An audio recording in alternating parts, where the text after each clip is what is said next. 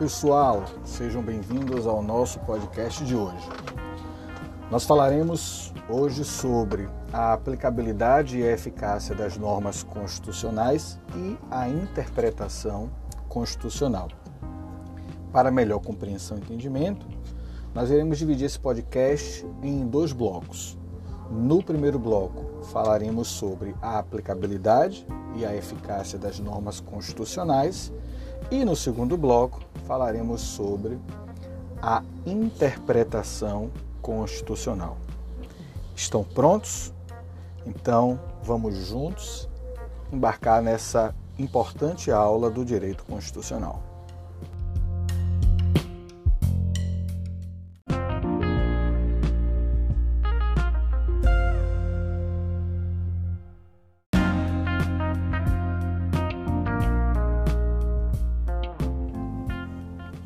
Bem, mas o que é eficácia e aplicabilidade das normas constitucionais?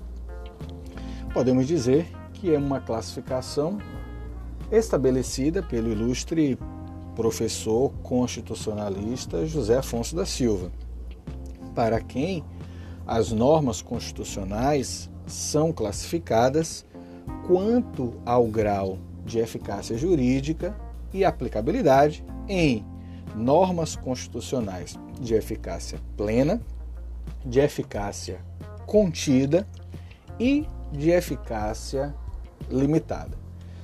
E nós vamos então falar sobre cada uma dessas normas em relação ao seu grau de eficácia jurídica e de aplicabilidade, iniciando pelas normas constitucionais de eficácia plena. Elas são aquelas que, desde sua criação, ou seja, da entrada em vigor da Constituição Federal ou da edição de uma emenda constitucional, possuem aplicabilidade imediata, direta e integral. Vale dizer que as normas constitucionais de eficácia plena, desde sua gênese, produzem ou ao menos possuem a possibilidade de produzir todos os efeitos visados pelo constituinte, quer seja o constituinte originário ou derivado. São, portanto, normas auto-aplicáveis. Têm aptidão para produzir todos os efeitos buscados pelo legislador constituinte, uma vez que conformam de modo suficiente a matéria de que tratam. Como exemplos, podemos citar os artigos 19 e 37 no caput, o artigo 53 e o artigo 230, parágrafo 2 da nossa Constituição Federal. Já as normas constitucionais de eficácia contida são aquelas que possuem aplicabilidade imediata, direta, mas não integral, uma vez que podem ter o seu alcance reduzido por atos do poder público supervenientes. Ou seja, no caso das normas constitucionais de eficácia contida, o legislador constituinte regulou suficientemente a matéria versada, mas possibilitou a atuação restritiva posterior por parte do poder público.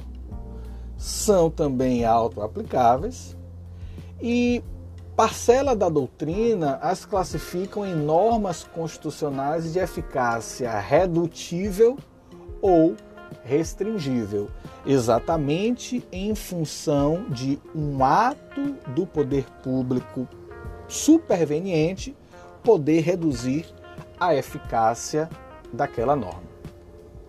Já as normas constitucionais de eficácia limitada possuem aplicabilidade indireta, uma vez que dependem da emissão de uma normatividade futura. Ou seja, essas normas não produzem, com a simples promulgação da Constituição ou da edição de uma emenda constitucional, os seus efeitos essenciais, dependendo da regulamentação posterior que lhes entregue a eficácia.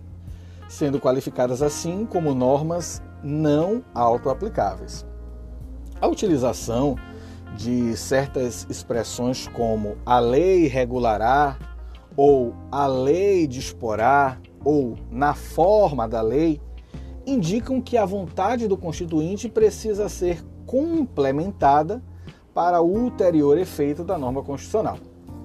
Essas, as normas constitucionais de eficácia limitada, elas se subdividem em duas outras normas, que são as normas constitucionais de eficácia limitada, definidoras de princípios institutivos ou organizatórios ou organizativos, que são aquelas que dependem de lei posterior para dar corpo a institutos jurídicos e aos órgãos ou entidades do Estado previstos na Constituição.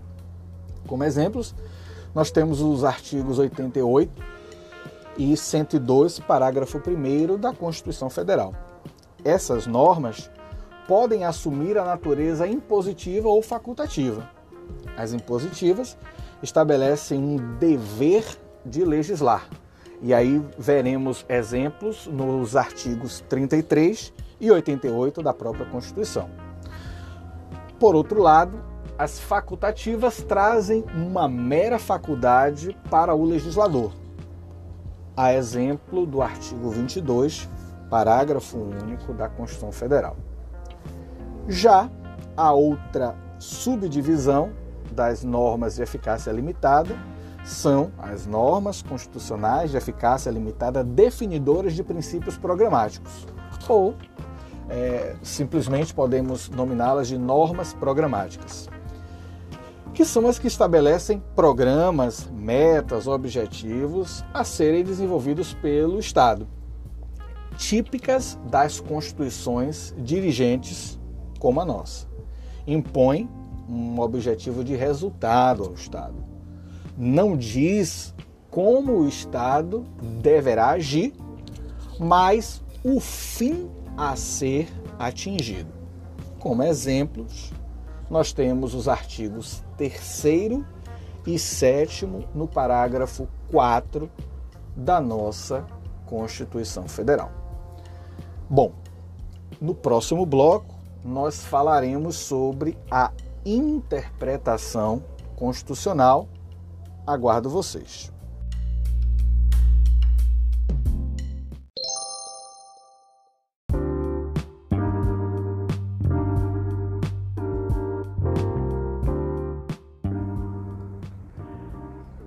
A interpretação constitucional se diferencia da interpretação jurídica em virtude do seu objeto, que é a Constituição ela faz uso da interpretação jurídica, apenas dela se distanciando em razão das peculiaridades de seu objeto de estudo. A interpretação constitucional contém uma série de peculiaridades em razão de seu objeto, tais como o caráter inaugural de seu texto, que é o próprio fundamento de validade do ordenamento jurídico, sua linguagem sintética e a existência de vários princípios. Ela se utiliza da interpretação jurídica geral, mas apresenta-se de modo autônomo tanto sob o ângulo dogmático como prático, em razão da própria natureza jurídica da Constituição, que é o fundamento de todo o sistema normativo.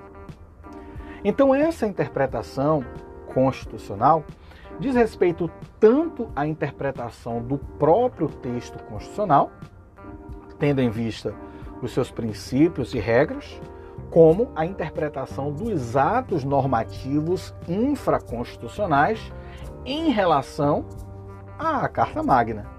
Ou seja, o controle de constitucionalidade das leis tem por objeto a própria Constituição e, por finalidade, tornar aplicável o texto constitucional às realidades fáticas. A interpretação da Constituição consiste na interpretação de seu próprio texto em relação aos seus princípios e regras, da busca do significado e sentido de suas normas, tendo em vista a harmonização do sistema, bem como a sua aplicação no plano fático. Auxilia na manutenção do ordenamento jurídico, pois é com fundamento na Constituição que os demais atos normativos são editados. Ou seja, a interpretação torna o direito constitucional operativo e dinâmico.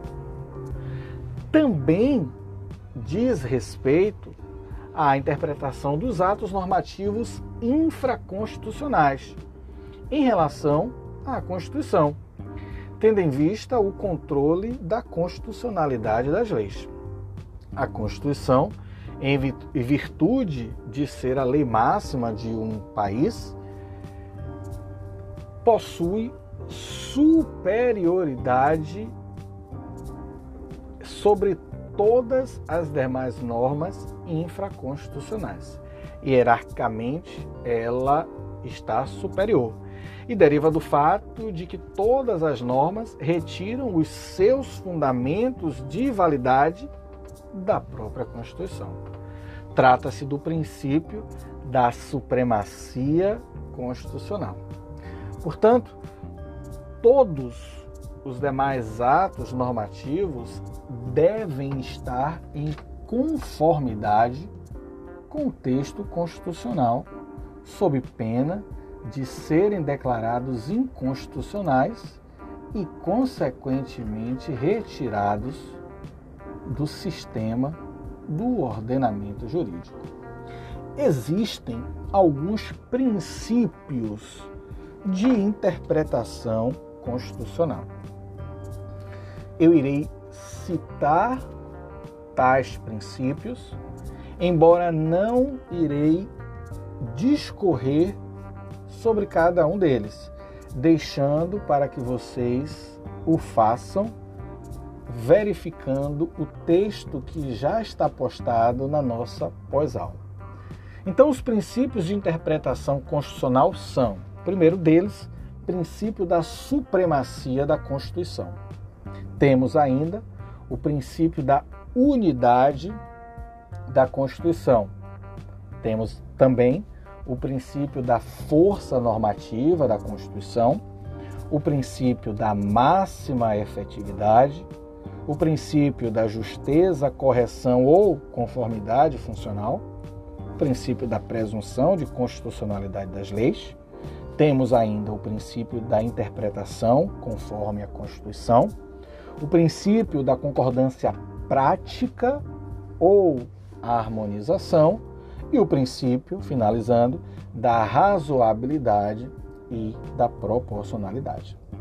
Espero que vocês realizem a nossa atividade diagnóstica, façam também a nossa ACC, que já está postada na nossa pós-aula. Agradeço a todos pela atenção e até o nosso próximo podcast.